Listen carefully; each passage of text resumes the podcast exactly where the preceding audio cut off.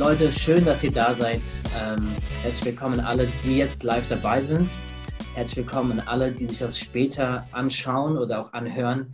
Ich werde das Video auch ähm, online stehen lassen, dass sich auch andere Leute es auch im Videoformat anschauen können. Genau. Ähm, Konrad, schön, dass du da bist. Ähm, danke für deine Zeit. Danke, dass du dir Zeit nimmst. Ähm, ja, wir wollen dich gleich ein bisschen kennenlernen. Ähm, ich will ganz noch ganz kurz was sagen zu dem Podcast für alle, die vielleicht zum ersten Mal dabei sind, ähm, sich noch nie eine Folge angehört haben, ähm, die mich persönlich auch nicht kennen. Ich bin Andi Neumann, bin 29, fast 30 gesagt, aber noch, ich habe noch ein paar Monate Zeit. Bin 29 Jahre alt, äh, lebe in Pirmasens, das ist in der Pfalz. Ähm, genau, habe zwei wunderbare Kinder, zwei und vier Jahre, eine wunderbare Frau, Luise, mit der bin ich jetzt seit acht Jahren verheiratet. Genau. Und in der Corona-Zeit habe ich angefangen mit Podcasts, ähm, mit dem Herzen, Menschen zu ermutigen, inspirieren, wie der Name schon sagt. Und es soll einfach darum gehen, alltägliche Themen anzusprechen, die, ja, die du und ich haben. Ähm, Themen, über die vielleicht nicht jeder redet, die vielleicht ein bisschen ungewohnt sind, vielleicht so ein bisschen einen herausfordern können. Aber ich dachte, es braucht Ermutigung mitten in der Corona-Zeit. Jetzt sind wir schon ein bisschen ähm, after Corona, hoffentlich.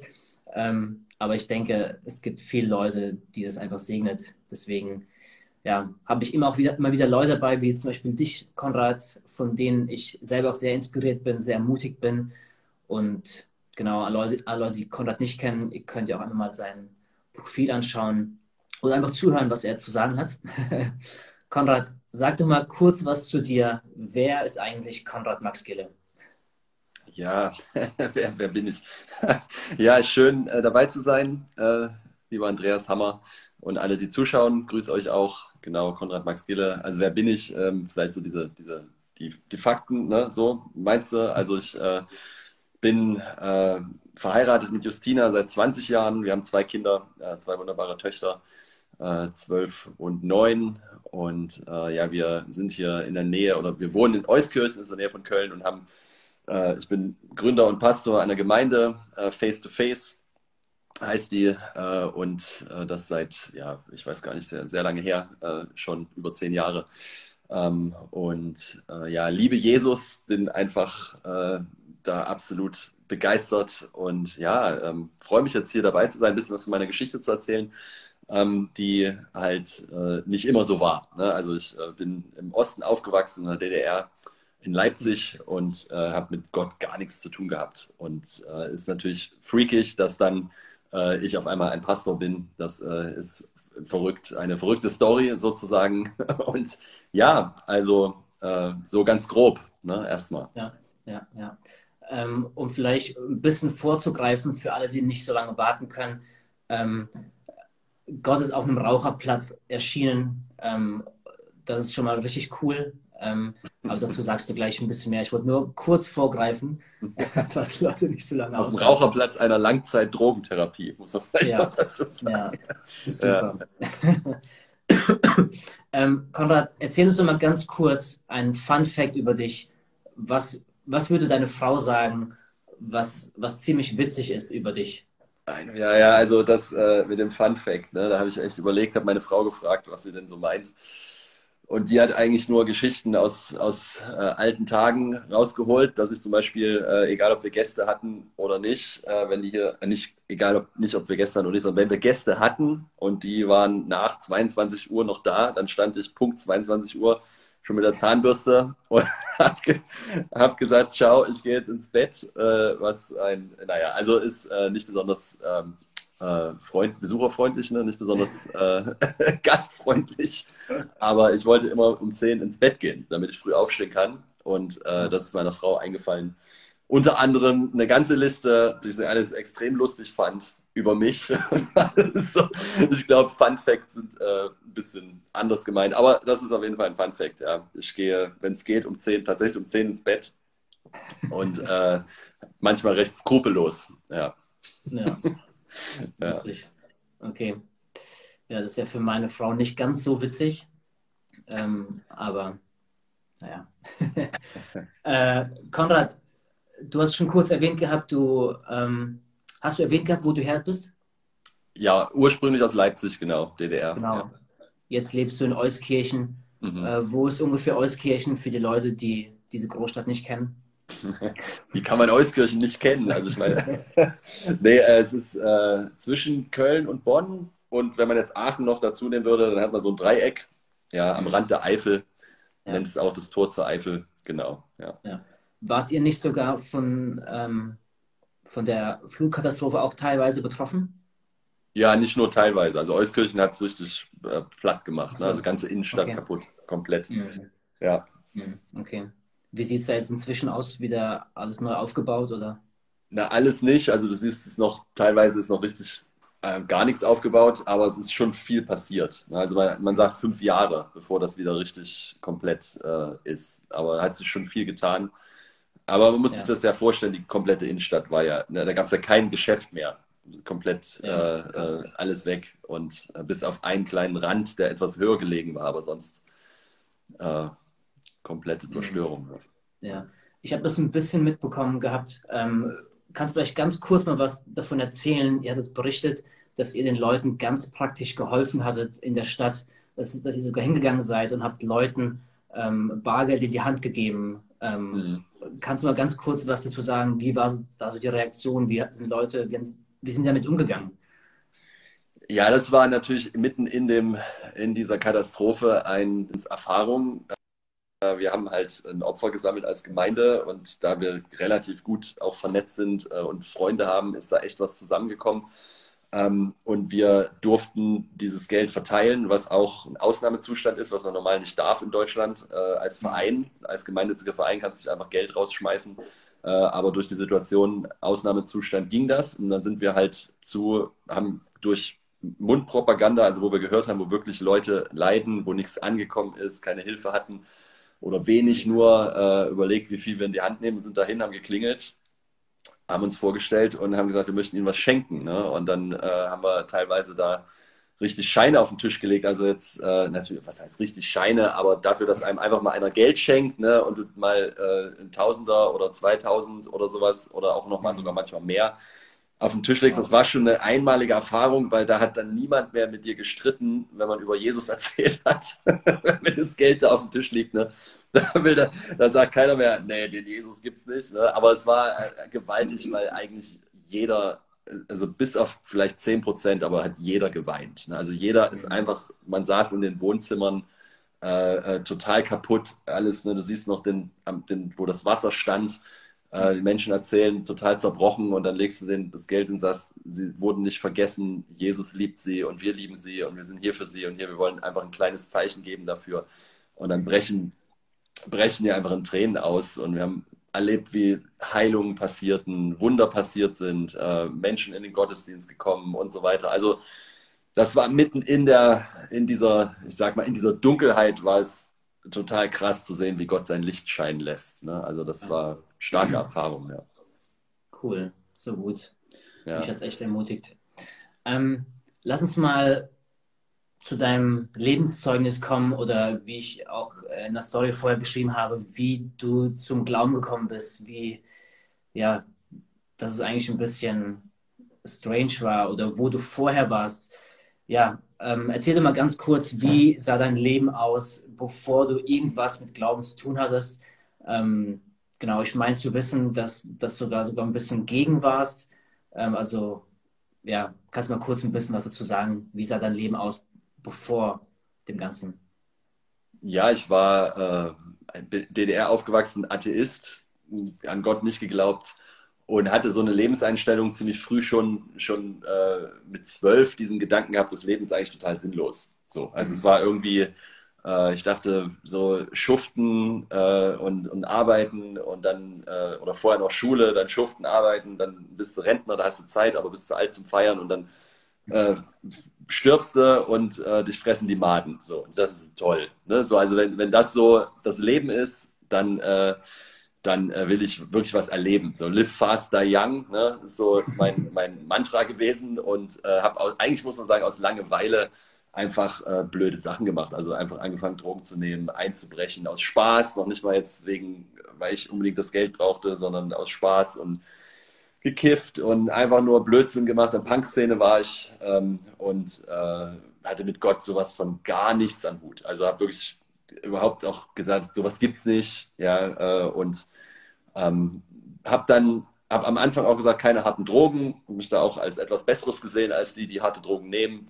Mhm. Und um das ganz kurz zu machen, dann hatte ich durch Liebeskummer eigentlich äh, und dann meine, meine besten Freunde, die ich ein Jahr nicht gesehen habe, weil da war ich in Südafrika und kam ich wieder und dann war die ganze Clique eigentlich heroinabhängig geworden in der Zeit, wo ich weg war.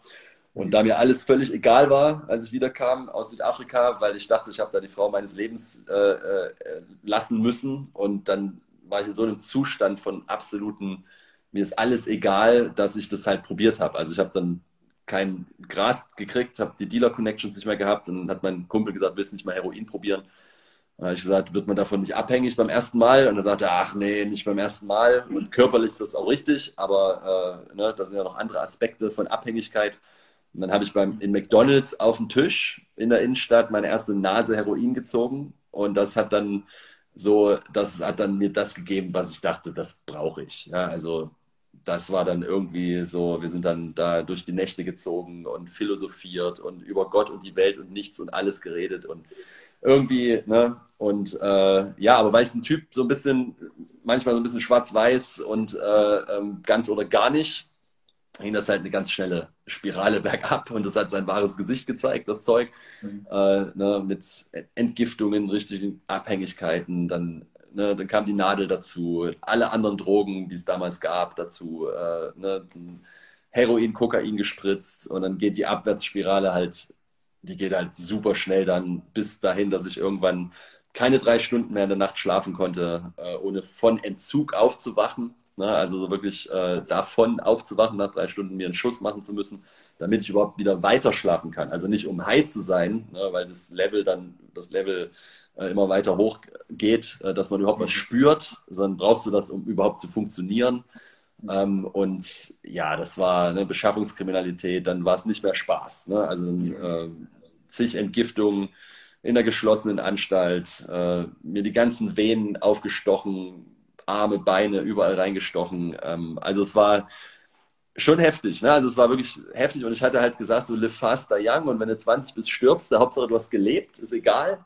Mhm. Und als ich dann äh, 19 war äh, und merkte, ich komme der Sache näher, schon auch Nahtoderfahrung hatte, also tatsächlich äh, schon meinen Körper verlassen habe. Ich habe so sowas erlebt, dass ich wirklich mich habe liegen sehen und äh, in einer in etwas drin war, wo ich so eine Panik gekriegt habe, dass ich dass ich äh, unbedingt wieder zurück wollte und äh, habe Überdosis gehabt an Tabletten und so weiter und wo der Notarzt kommen musste und solche Sachen. Und ähm, ich wusste dann irgendwann, ich will doch nicht sterben. Das war so, das war so irgendwie, als ich dann so kurz davor war und auch noch solche Erlebnisse hatte, da war dann das doch nicht mehr so glorreich und irgendwie so eine tolle Idee. Und äh, Familie vielleicht doch eine nicht so schlechte Sache und arbeiten gehen vielleicht auch nicht ganz so übel. weil es alles so, auch als Punk, solche, solche roten äh, Tücher gewesen, ne? so äh, Schlips tragen sowieso schon mal nicht. Gut, mhm. äh, ist immer noch so ein bisschen so, aber egal. und und äh, ja, und dann wusste ich dann einfach, wenn ich jetzt wieder in die Entgiftung gehe äh, und ich das nicht schaffe in der Entgiftung, dann brauche ich eine Langzeittherapie. Ne, so. Und mhm. das äh, durch meine Eltern haben mir geholfen, weil die gecheckt haben, dass wenn man wenn man äh, drogenabhängig ist, das, das, dann sagt man nicht, ey, hör mal auf oder warum machst du das, sondern es ist eine Gefangenschaft, eine Bindung, es ist eine, eine Krankheit sozusagen, ne, die ich nicht einfach abschalten kann. Und ähm, meine, meine Eltern sind Künstler, die dann, äh, äh, für die war dann auch klar, so ein Standard-Einrichtung ist nicht so das, was sie suchen. Und dann haben sie halt gesucht, gesucht, gesucht, waren in so einer Selbsthilfegruppe und so weiter. Und irgendwann kommt meine Mom rein, ich bin völlig am Ende auf meinem Bett, durfte, mir zu Hause, durfte mich zu Hause drücken dann und sowas, also äh, damit ich nicht in irgendeinem Bahnhofsklo lande. Mhm. Und dann sagt sie, ich habe was gefunden, das hat 76 Prozent Erfolgsquote, das war 1999. Und äh, ich habe dann so gedacht, 76 Prozent Erfolgsquote, das ist der, das ist ja Wahnsinn. Ja, also das ist, äh, ich weiß nicht, wie es heute ist, aber damals, wenn, wenn eine Therapieeinrichtung eine Quote von 20 Prozent hat von Leuten, die clean bleiben, ja, 20 Prozent ist riesig hoch gewesen. Mhm. Und wahrscheinlich ja. ist die Quote jetzt sogar noch niedriger. Also ich habe keine neuen Zahlen, aber äh, das ist ein hoher Erfolg, ja, wenn man das hat. Ja. Und dann dachte ich, 76 Prozent, was ist das denn? Ne? Und dann sagt meine, meine Mutter, das ist ja das ist eine christliche Therapieeinrichtung. und ich so, äh, so, darauf hatte ich jetzt nur wirklich keinen Bock. Ja? Also das war jetzt echt, äh, äh, weil mein Bild halt von Christentum war diese als Punk, der, damals gab es in Leipzig diese in der Innenstadt die sogenannte Wiese, das gibt es jetzt nicht mehr. Äh, und da hingen wir halt rum und dann lief dann so eine nette alte Dame in einem blauen Kleid mit so einem Schild, wo so drauf stand, Jesus rettet, ja, so in, in so blau-weißer Schrift. Und die lief halt immer an uns vor, zurück, vor, zurück. Ja, und es hat uns halt einfach mal gar nicht in irgendeiner Weise zum Nachdenken gebracht oder berührt oder sowas, sondern das war eher, dachte ich so, wenn das Christentum ist, ja, dann, äh, na danke, ne? so, da will ich nichts mit zu tun haben. Und äh, so war auch meine Reaktion, als meine Mutter gesagt hat, das ist eine christliche Einrichtung. Ich, da mhm. gehe ich nicht hin. Ne? Also da, das, ist, das, ist, ja furchtbar. Und da, äh, ja, aber irgendwie, ähm, ich habe gedacht, mich ziehen die 76 Prozent, weil ich wollte halt jetzt doch nicht sterben, wollte schon clean werden, wollte mein Leben im Grunde in dem Sinne wenigstens frei von Drogen leben. Das ja. war schon eine Entscheidung, die ich dann getroffen habe, weil ich halt so am Ende war. Und äh, dann bin ich halt dahin. Ne? Das schlimmste Entgiftung, die man sich vorstellt, also die ich je erlebt habe, sagen wir mal so, äh, mit drei Tage ans Bett fesseln, totales Delirium, mit Löffel gefüttert, äh, äh, völlig, völlig, und das mit trotz Tabletten, die ich bekommen habe. Also es war ein sogenannter lauwarmer Entzug. Mhm. Ähm, und äh, dann sind wir dahin. Und dort bin ich halt, es war Fehmarn bei Team Challenge, jetzt heißen sie Live Challenge, und dort bin ich das erste Mal eigentlich so bewusst so, dass es mir so klar wurde, Menschen begegnen, die an Jesus glauben. Ne? Also es war so, es war so das erste Mal, dass ich das mir so, dass mir so klar wurde und ich dachte, ihr seid alle, die sind alle bekloppt. Ne? Also ich habe wirklich gedacht, ihr habt alle, ihr habt alle einen Schaden und äh, ich werde euch allen zeigen, wie blöd ihr seid. Also so bin ich da echt aufgekreuzt und habe mhm. diskutiert und gelabert und und hab, äh, mir war, war also das? mir war es so fremd, dass jemand behauptet, und das waren ja die Klienten, wenn es die Therapeuten, okay, aber die Klienten, die dort waren, die meinten auch eigentlich alle, dass sie, ja doch, ich glaube das auch schon so irgendwie. Und ich habe, ich habe, ich habe, ich dachte, ich bin im Film. Ne? Also ich habe wirklich gedacht, was, was, wie geht das? Wie kann man so dumm sein, an Gott zu glauben? Ja? Also es war so, war wirklich, äh, äh, ja, freundlich war ich da jetzt auch nicht. Und äh, dann folgendes passiert: Wir hatten Gottesdienstpflicht Mhm. Ähm, und das würde ich jetzt natürlich nicht empfehlen in dem Sinne, aber wenn man kaputt ist, dann sind gewisse Pflichten schon ganz gut. Und dann sind wir in einen Gottesdienst gefahren. Das war genauso, wie ich mir es immer vorgestellt habe. Also es war ein Orgel, Kirchenbänke. Es war aber, es war eine Freikirche, es ist jetzt egal was für eine, aber es, es war, äh, irgendeiner stand vorne und hat irgendwas gelabert. Ich habe nichts verstanden, nichts kapiert. War mir völlig egal. Wir haben hinten in der letzten Reihe Jojo gespielt und Musik gehört, so richtig böse Buben. Ne? Und ich meine, was willst du machen, wenn du Klient auf einer Therapieeinrichtung bist? kannst du ja nichts anderes mal anstellen dann, ja. Und, äh, und es, das war so ein Ding, weißt du, so, hab du deinen Glauben, ich hab meinen, aber lass mich damit in Ruhe. Ne? Also das war so, ciao, so, nichts berührt, nichts irgendwas. Und dann, ähm, aber die wollten ihre Wurzeln ehren und die Wurzeln, wer Teen Challenge weiß, wo das herkommt, kommt eigentlich aus, äh, aus New York von, von David Wilkerson. Der hat das unter Drogengangs, gewalttätigen Drogengangs, hat er erlebt, wie Gott die Leute wirklich geheilt und befreit und Wunder getan hat. Und um diese Wurzeln zu ehren, sind sie einmal im Monat in einen anderen Gottesdienst etwas weiter weggefahren. Und das ist jetzt, also das ist jetzt, hier wird es jetzt spannend, ja, das ist, weil das ist witzig eigentlich auch. Dann bin ich, sind wir dahin, ich weiß nicht, vielleicht sechs Wochen, nachdem ich dort war, vielleicht auch weniger, weiß ich nicht so genau ähm, sind wir dahin. Und dann bin ich in einen Gottesdienst reingelaufen und sowas habe ich halt in meinem Leben noch nicht erlebt. Ja, also da, da, äh, da war eine Rockband auf der Bühne. Das waren so Rocker, so mit, mit Lion of the Tribe of Judah hinten drauf gepatcht, so mit Lederjacken und, und Westen und sowas. Und die haben da richtig abgerockt. Ja, also so richtig äh, mit Gitarre und Schlagzeug und so weiter. Und ich, ich, ich gucke mich um, Leute heben Hände, knien auf dem Boden, äh, wedeln irgendwelche Flaggen rum, äh, lesen in irgendeinem Buch. Ich, das war die Bibel, jetzt weiß ich das, das wusste ich damals nicht. Knien auf dem Boden. Manche, ich äh, glaube, da weinten sogar. Also war richtig, da war richtig was los, ja.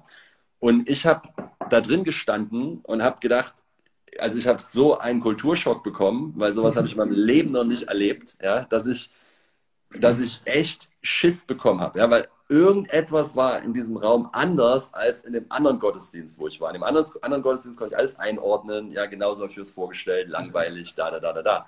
In ja. diesem Gottesdienst war was in der Atmosphäre, was, was mir absolut, was mich absolut gestresst hat. Man, man, man, sagt ja immer, ja, wenn Gottes Gegenwart da ist, dann, dann, dann bist du voller, ne, dann, dann fühlst du dich geliebt und so weiter. Also bei mir war das ganze Gegenteil der Fall. Ich habe ich hab so eine Angst bekommen, weil ich mit was konfrontiert wurde, von dem ich geglaubt habe, dass es das nicht gibt. Also mir liefen die Schauer hoch und runter in diesem, in diesem Gottesdienstraum, wo alles um mich herum abging.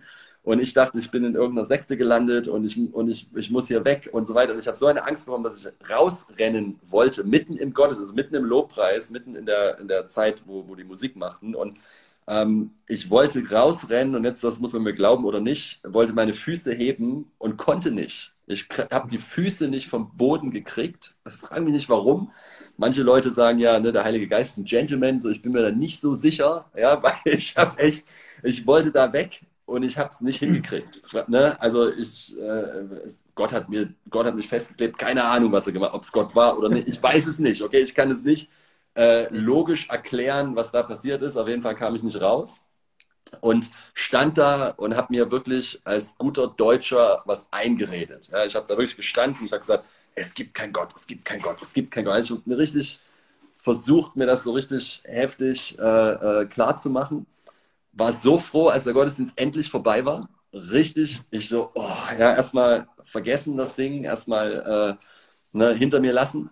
Ja. Und dann ungefähr, ich, also ich weiß es nicht mehr genau, vielleicht eine Woche später, zwei Wochen später, ich weiß nicht mehr genau. Mir ist wieder langweilig. Wir haben auf der Therapie äh, abends solche Andachten manchmal gehabt. Mhm. Mich rausgeschlichen. Es war so gegen, muss so um 8 Uhr, weiß nicht, 9 Uhr, keine Ahnung, es war schon dunkel draußen. Es war so Anfang Frühling irgendwann. Äh, und ich gehe raus auf den Raucherplatz. Und das ist das, was du am Anfang ange angesprochen hast. Ne? Und zünd mir eine Kippe an. Wir hatten dort so ein 5 x 5 Meter äh, vielleicht, wo wir, äh, wo wir erlaubt, wo wir Erlaubnis hatten, eine Zigarette zu rauchen. Also fünf, fünf Stück am Tag. Ne? Muss man sich gut einteilen. Und äh, ich zünd mir die Kippe an und auf einmal aus dem Nichts, ja, ohne dass ein Mensch bei mir ist, ohne dass irgendjemand um mich rumsteht, ich bin ganz alleine, sternklarer Himmel, spüre ich eine solche Liebe und solche Schönheit und Klarheit, so eine Freude, die in meinem Herzen hochkommt. Und ich, ich, ich gucke zum Himmel und ich grinse bis zu den Ohren und ich wusste auf einmal, das ist nicht, ich kann, kann das nicht sagen mit Wissen von im Sinne von 1 plus 1 ist gleich Gott, sondern ich wusste, mhm. dass mit Jesus stimmt. Das ist wie mhm. ein, ein Vorhang ging auf und ich wusste, das mit Jesus ist Realität. Er ist am Kreuz für mich gestorben, der, der ist lebendig, der liebt mich, der hat meine Schuld vergeben und es hat ja. alles, also es war so krass, es hat mehr, ich sage immer dazu, es hat mehr geknallt als alle Drogen und ich habe einige Erfahrungen gehabt. Ja, also es ist ja, ne, ich, ich eine Liebe gespürt, eine Herrlichkeit die mich nicht leer zurücklässt, die nicht kurzer Kick und morgen bäh und jetzt brauchst du noch mehr davon, sondern es war glasklar. Ich würde, heute würde wir sagen heilig. Ne? Also es war mhm. total rein, es war total sauber. Und, und auf äh, dem Raucherplatz war sonst keiner mit, da war keiner da, da warst du alleine. Da war ich alleine, genau. Und da, da war niemand. Da war, da war überhaupt kein Mensch. Ne? Das war, das war, das ist ja auch das, das äh, etwas, äh, das Verrückte dabei eigentlich. Ne? So. Ähm, und seit dem Moment, ja, also seit diesem Erlebnis habe ich geglaubt. Also ich habe kein Übergabegebet gesprochen, ich habe nicht irgend, ne, ich bin nicht irgendwo nach vorne gegangen oder irgendwie sowas, sondern ich habe in dem Moment habe ich an Jesus geglaubt. Und das Krasse ist, dass mein Leben sich ins, äh, sofort, also direkt komplett geändert hat. Also wo ich vorher da nur so oh, durchhalten und rummotzen und alle anschnauzen und auf nichts Bock haben und Hauptsache irgendwie durchhalten hier, weil du bist dann nicht tot enden, ne, so auf einmal denke ich, ich schwebe.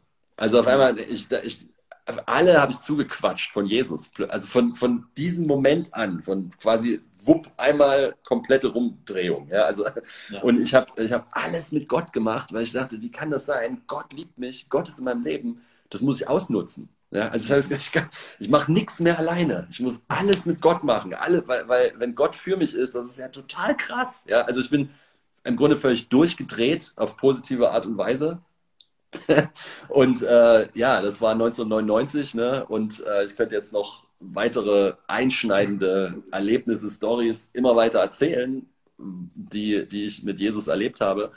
Ähm, aber das war so die, die Initialzündung, sage ich mal, ne? so diese mhm. Begegnung dort, die mein Leben in eine komplett neue, heile, gesunde Richtung äh, angeschoben hat. Ne? Natürlich viele Dinge noch. Ich meine, 1999 kann man sich ja überlegen, wie lange das her ist. Da ist natürlich viel, viel, viel passiert in der Zeit noch. Aber das war mein, mein Erlebnis. Ne? So, ja. mit einem, in einem lebendigen, also auch so witzig, ne? von, von eigentlich Angst oder, oder, oder Panik, ja, so, boah, Gott gibt's nicht und dann konfrontiert mit etwas, was ich nicht verstehe und deswegen erstmal Panik.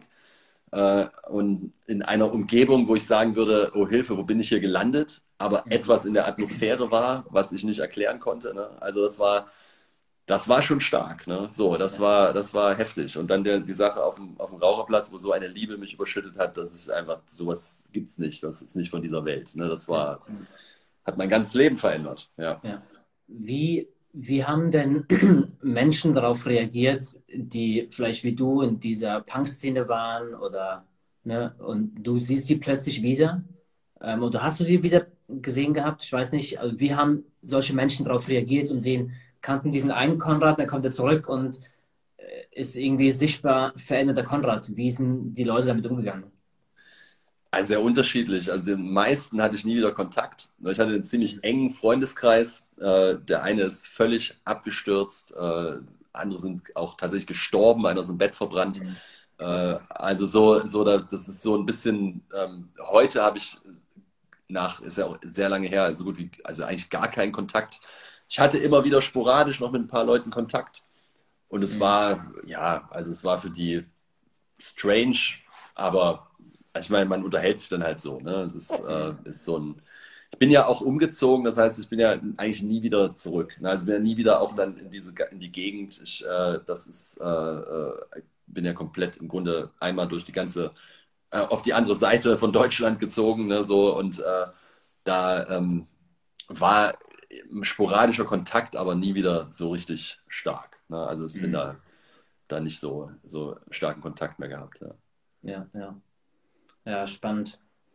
Cool. Du hast, du hast erwähnt gehabt, dass, äh, dass es besser geknallt hat wie jede, jede Droge, die du genommen hattest.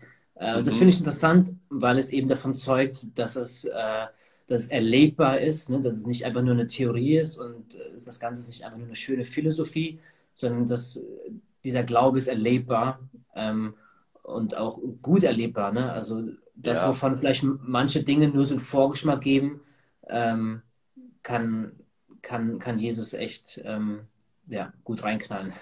Im guten Sinne. Ich finde das Hammer gerade von dir, weil du eben auch viel Drogen genommen hattest. Ähm, ja, verrückt. Ähm, du hast ja dann auch, ich weiß nicht, ob du jetzt bereits zwei Bücher schon geschrieben hast. Von einem weiß ich, ähm, weiß ich nicht, hast du zwei oder mehr Bücher sogar geschrieben bisher? Ich habe ein Buch geschrieben und sitze an äh, quasi vier weiteren. ja. Aber ne, äh, guter Wein muss eine Weile reifen. Und, äh, aber ich habe ein Buch geschrieben, das heißt Freiheit ruft. Ja, äh, ja genau. Ja okay. Ähm, genau, an alle, die gerade zuhören, ähm, Konrad hat auch einen YouTube-Kanal, der nennt sich Brot und Wein. Ähm, da äh, postet er auch Videos äh, zu verschiedenen Themen. Genau, da könnt ihr mal reinschauen. Ähm, und sein Buch, äh, Das Freiheit ruft, das habe ich selber auch gelesen, ähm, teilweise auch schon ein bisschen gehört. Du hast vor kurzem hast du eine, äh, hast du ein Hörbuch draus gemacht, ne, wo du das mhm. Buch selber sprichst auch. Ja, ähm, ja. Genau. Der Titel ist Freiheit ruft.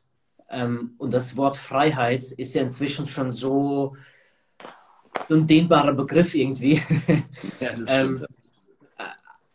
Aber als einer, der gerade auch aus so einer Punk-Szene kommt, ne, wo man vielleicht auch öfter gerufen hat, ne, Freiheit und ne, gefühlt die Leute wussten, was wirklich Freiheit ist, weil denen war alles egal, die waren unabhängig. Ähm, und jetzt kommst du und, äh, und glaubst an Jesus und, und meinst zu wissen, was Freiheit ist. Oder, äh, was würdest ja. du denn sagen? Ja, gib mal der, dem Wort Freiheit eine Definition. Was bedeutet das Wort für dich? Ja, ja, ja, ist super. Ähm, muss mich kurz fassen, warte. also, ja geschrieben, äh, ja, halt dich kurz bitte. genau, also Freiheit ähm, in dem Sinne äh, äh, gibt es eigentlich nicht. Also es hört sich erstmal äh, verrückt an, ich meine, vor irgendwelchen Buchschreibe Freiheit ruft, aber, aber Freiheit äh, ist ja oft verknüpft, wie du es gerade schon eben gesagt hast, heutzutage mit, mit einer Unabhängigkeit. Also ich mache, was ich will. Ne? So, das mhm. ist Freiheit. Nun, nun, ich glaube, dass das ein Trugschluss ist, dass niemand macht, was er will. Das ist, äh, das ist auch in der Punk-Szene, in der ich war, wo das ja ne, die, das anarchistische Weltbild und äh, alle machen, was sie wollen und so weiter und lassen uns von niemandem was vorschreiben und so weiter, das ist eigentlich genauso äh, keine Freiheit, sondern ist auch ein Dogma, ist auch, eine, ist auch etwas in einem Kasten, einem Denkkasten, in dem ich mich benehme. Ich glaube, dass Freiheit die richtige Abhängigkeit ist. Deswegen, ich, ich sage auch immer, ne, ich dachte, ich bin frei gemacht von Jesus, aber eigentlich habe ich nur den Stoff gewechselt. Ja, also eigentlich habe ich meine Abhängigkeit gewechselt. Ja, ich, ich äh, Menschen auf der Straße, wenn ich mit, denen, mit Jesus rede, dann sagen die, ja, das ist jetzt eine Suchtverlagerung. Dann sage ich, ja, da hast du recht, aber, ne, so, weil, äh, ja, ich bin jetzt abhängig von Jesus, aber Jesus ist die Wahrheit. Und wenn ich von der Wahrheit abhängig bin, dann bin ich von allem anderen frei. Mhm. Und das ist, äh, warum ich Freiheit definiere als die richtige Abhängigkeit. Ja? Also, die, weil jeder ist von was abhängig. Und wenn wir ehrlich sind in unserem Leben, dann finden wir das auch raus. Natürlich, wenn wir mit Scheuklappen rumlaufen und so tun, äh, als ob äh, das nicht so wäre oder nie zur Ruhe kommen, überhaupt mal zu reflektieren, dann wird es schwierig. Aber jeder, der ehrlich ist mit sich selber, findet raus, dass er von irgendwas abhängig ist. Irgendwas gibt mir den Wert, irgendwas gibt mir meine Anerkennung, irgendwas gibt mir das, wo, wo wie der Mensch geschaffen ist, was er braucht. Ja. Und ich glaube, dass das alles in Christus zu finden ist. Deswegen ist auch so eine radikale Message. Ja, es ist es ist nämlich, es geht nicht so ein bisschen. Ich kann nicht so ein bisschen Christ sein, ein bisschen Jesus, ein bisschen das, ein bisschen hier, ein bisschen Gnade, ein bisschen eigene Kraft, ein bisschen und so weiter. Ist, diese Vermischung ist, ist schlimmer als radikal auf einer Seite zu stehen. Und, und das, was, was Freiheit ausmacht, ist wirklich sich ganz auf Jesus zu werfen, von ihm alleine abhängig zu sein, was mich frei macht von allem anderen. Und das, mhm. das ist für mich die Definition wahrer Freiheit, die dann dazu führt, dass ich Deswegen sei mal aufpassen, dass ich anfange, in so einen Predigtmodus zu fallen, weil ich liebe dieses Thema.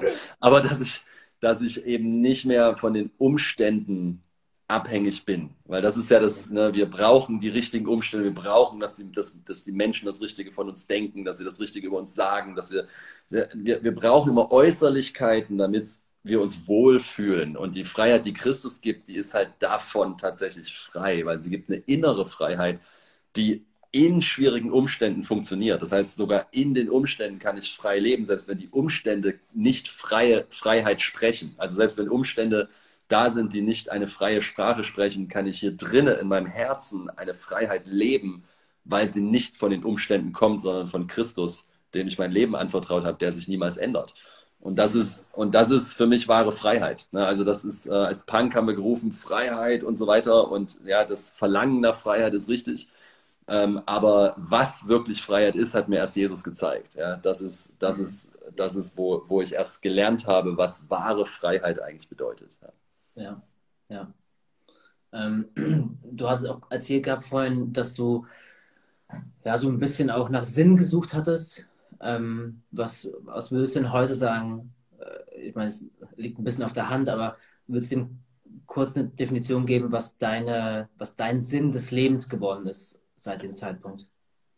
Ja, also ich, ähm, mein Sinn des Lebens ist eigentlich, ist vielleicht zu, zu simpel, aber es ist, ist, denke ich, nicht kompliziert, ist einfach das zu leben, wofür Gott mich auf diese Erde wollte, weil ich davon ausgehe, dass jeder, du, ich, jeder, der zuschaut, gewollt ist. Nicht, zu, nicht ein Produkt von endlosen Zufallsaktionen, äh, sondern gewollt für so eine Zeit wie diese, ausgerüstet, ausgestattet, einzigartig, einmalig und dass es wichtig ist, dass das gelebt wird. Ja, dass das nicht sich vergleichen, nicht sein wollen wie jemand anderes, sondern wirklich sich versöhnt mit sich selber, wirklich zu wissen, okay, es ist wichtig, dass ich da bin, es ist richtig, dass ich da bin und Gott hat einen Plan. Und diesen Plan, dafür lebe ich, den Plan auszuführen. Also nicht ich suche nicht meine Selbstverwirklichung irgendwie, ja, wie ich mich selber besser darstellen kann und wie mich noch mehr Menschen mögen und was immer. Das ist, das ist für mich kein Sinn des Lebens. Das ist, das ja. ist, äh, das ist fake, das ist für anderes Leben, das ist, ich lebe eigentlich dann gar nicht. Eigentlich bin ich dann tot, ja, wenn ich nur für das Äußere lebe.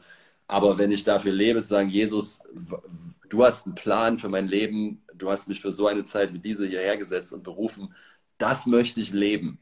Ich möchte, ich, ich, ich nenne es immer so, wenn ich irgendwann da oben ankomme, ja, wenn die Himmelsglocken läuten und ich da äh, an der Pforte stehe, ja, dann, dann sage ich, ich möchte leer sterben. Ich möchte nicht von Gott hören, was ich alles noch hätte tun können und was alles noch möglich gewesen wäre, auf dieser Erde zu tun. Also ich möchte leer zu meinem Vater gehen, ich möchte leer in den Himmel gehen, sozusagen. Ja, also alles, ja. alles erfüllt. It's done. Ja, so. Ich bin den Lauf gelaufen und äh, fertig. So, das, das möchte ich gerne. Ja, das ist ja. der Sinn des Lebens. Ja.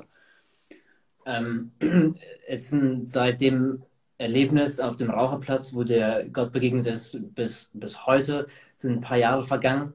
Ähm, ähm, was würdest du denn sagen, was so deine Top zwei Erlebnisse sind, die du so mit Jesus hattest? Also, ja. Ja. Wundern ich, äh, oder, ja. ja. Gar nicht so leicht. Also ich würde, dabei gibt es ja verschiedene, einmal was man erlebt, also was Gott durch einen tut oder dann auch was Gott an einem tut. Ne? Also ja. es ist so, ähm, einmal, einmal eine Story, äh, die Gott durch mich getan hat, die mich immer noch extrem flasht. Das war ein äh, Einsatz in Bonner Loch. Ich habe damals äh, mit meiner Frau zusammen, wir haben viel in Bonner Loch, das ist die Drogenszene dort, haben wir mehrere, längere Zeit gearbeitet, also im Sinne von, also nicht Geld verdient, sondern hingegangen und den Drogenabhängigen von Jesus erzählt, für sie gebetet und so weiter.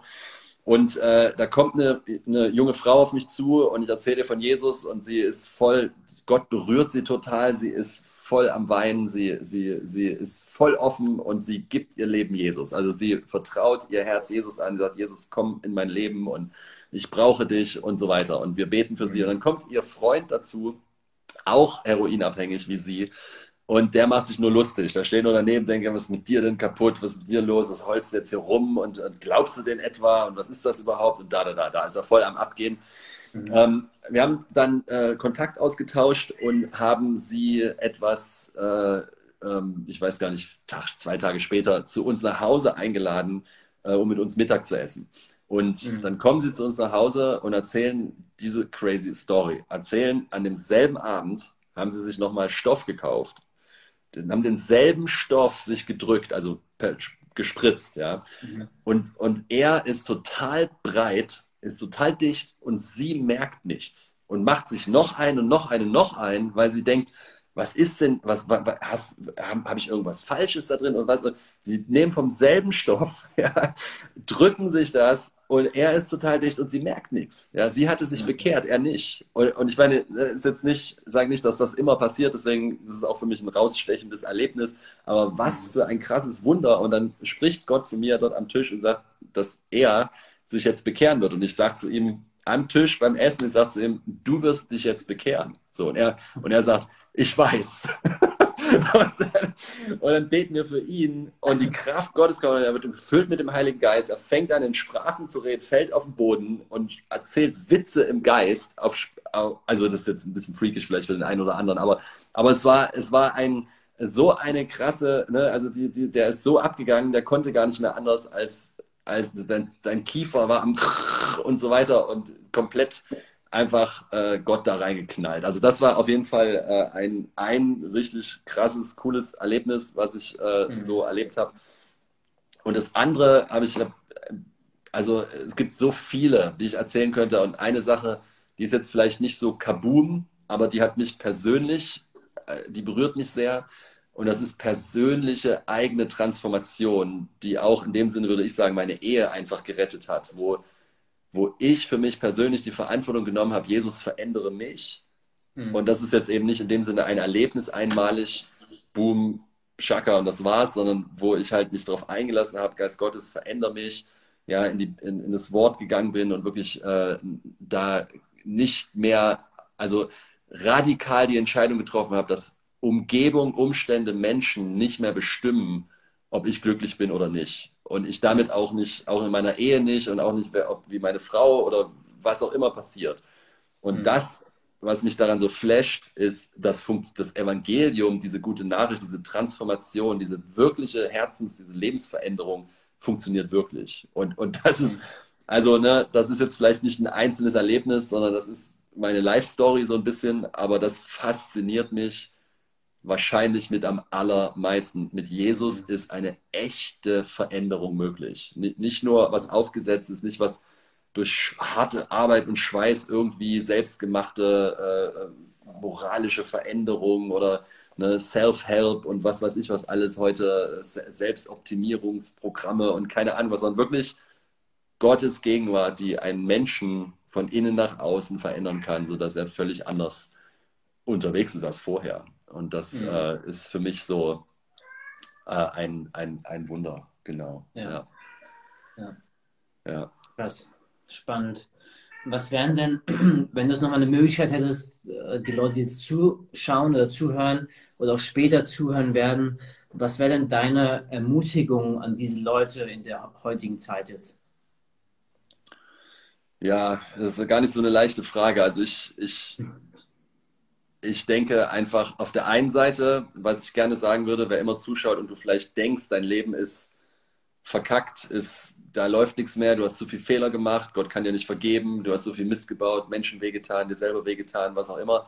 Zu solchen Menschen, die das vielleicht sehen hier, dir möchte ich einfach sagen, es gibt nichts, was unmöglich ist mit Jesus. Ja, Jesus kann jedes Leben komplett rumdrehen, komplett neu machen und wirklich in eine, in eine herrliche Zukunft führen. Und dass diese Hoffnung möchte ich jedem zusprechen, der vielleicht in einer Situation ist, wo er sagt, mit meinem Leben geht das nicht mehr. Ja, der Zug ist abgefahren.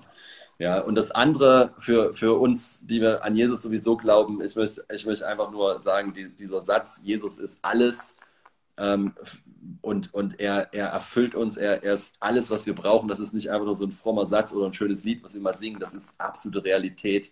Wenn wir uns darauf einlassen, ja, wenn wir wirklich diese Realität nehmen, dann ist echte Freiheit möglich. Und ich will einfach nur, würde sagen, hey, eine radikale Jesus-Nachfolge, das ist das, was die Welt braucht. Brauchen keine, brauchen keine netten Christen, die ein bisschen mitschwimmen und äh, halb aussehen wie die Welt sowieso, sondern wir brauchen Menschen, die wie, wie einfach diese Fackel sind, die einfach Jesus hochhalten, sich nicht schämen und, und Menschen lieben mit der Liebe Jesu. Und das, äh, das möchte ich uns einfach ermutigen, dass das, wo, Glück, wo wahre Glückseligkeit auch liegt, ja, worin Happiness ist, worin wirklich äh, Erfüllung ist und äh, das, was die Welt braucht. Und da will ich uns einfach ermutigen. Let's do this. Ja, lass uns nicht, lass uns nicht äh, so halbherzig sein, sondern lass uns es völlig auf Jesus schmeißen. Ja, so, so als ob es nichts anderes gibt. So, ja. Mhm. Ja. genau. Cool. Ähm, ich danke dir für deine Sehr Zeit. Ähm, ja, in dem Sinne, auch an alle, die sich das später anhören, vielen Dank für eure Zeit auch. Danke fürs Zuhören. Ja. Ähm, wir hoffen, dass ihr echt ermutigt wurdet, auch inspiriert und irgendwie herausgefordert, ähm, ja, das Leben anders zu sehen. Ähm, ja, super. Konrad, vielen Dank. Danke dir. Hammer. Sehr und danke gerne. euch allen, die zugeschaut haben. Mega. Ja. ja. Dann würde ich sagen, wir beenden das und ja, wir sehen uns, hören uns. Hammer. Ja. Danke dir, ne? Alles Macht's klar. gut. Ciao, ciao. Ciao, ciao.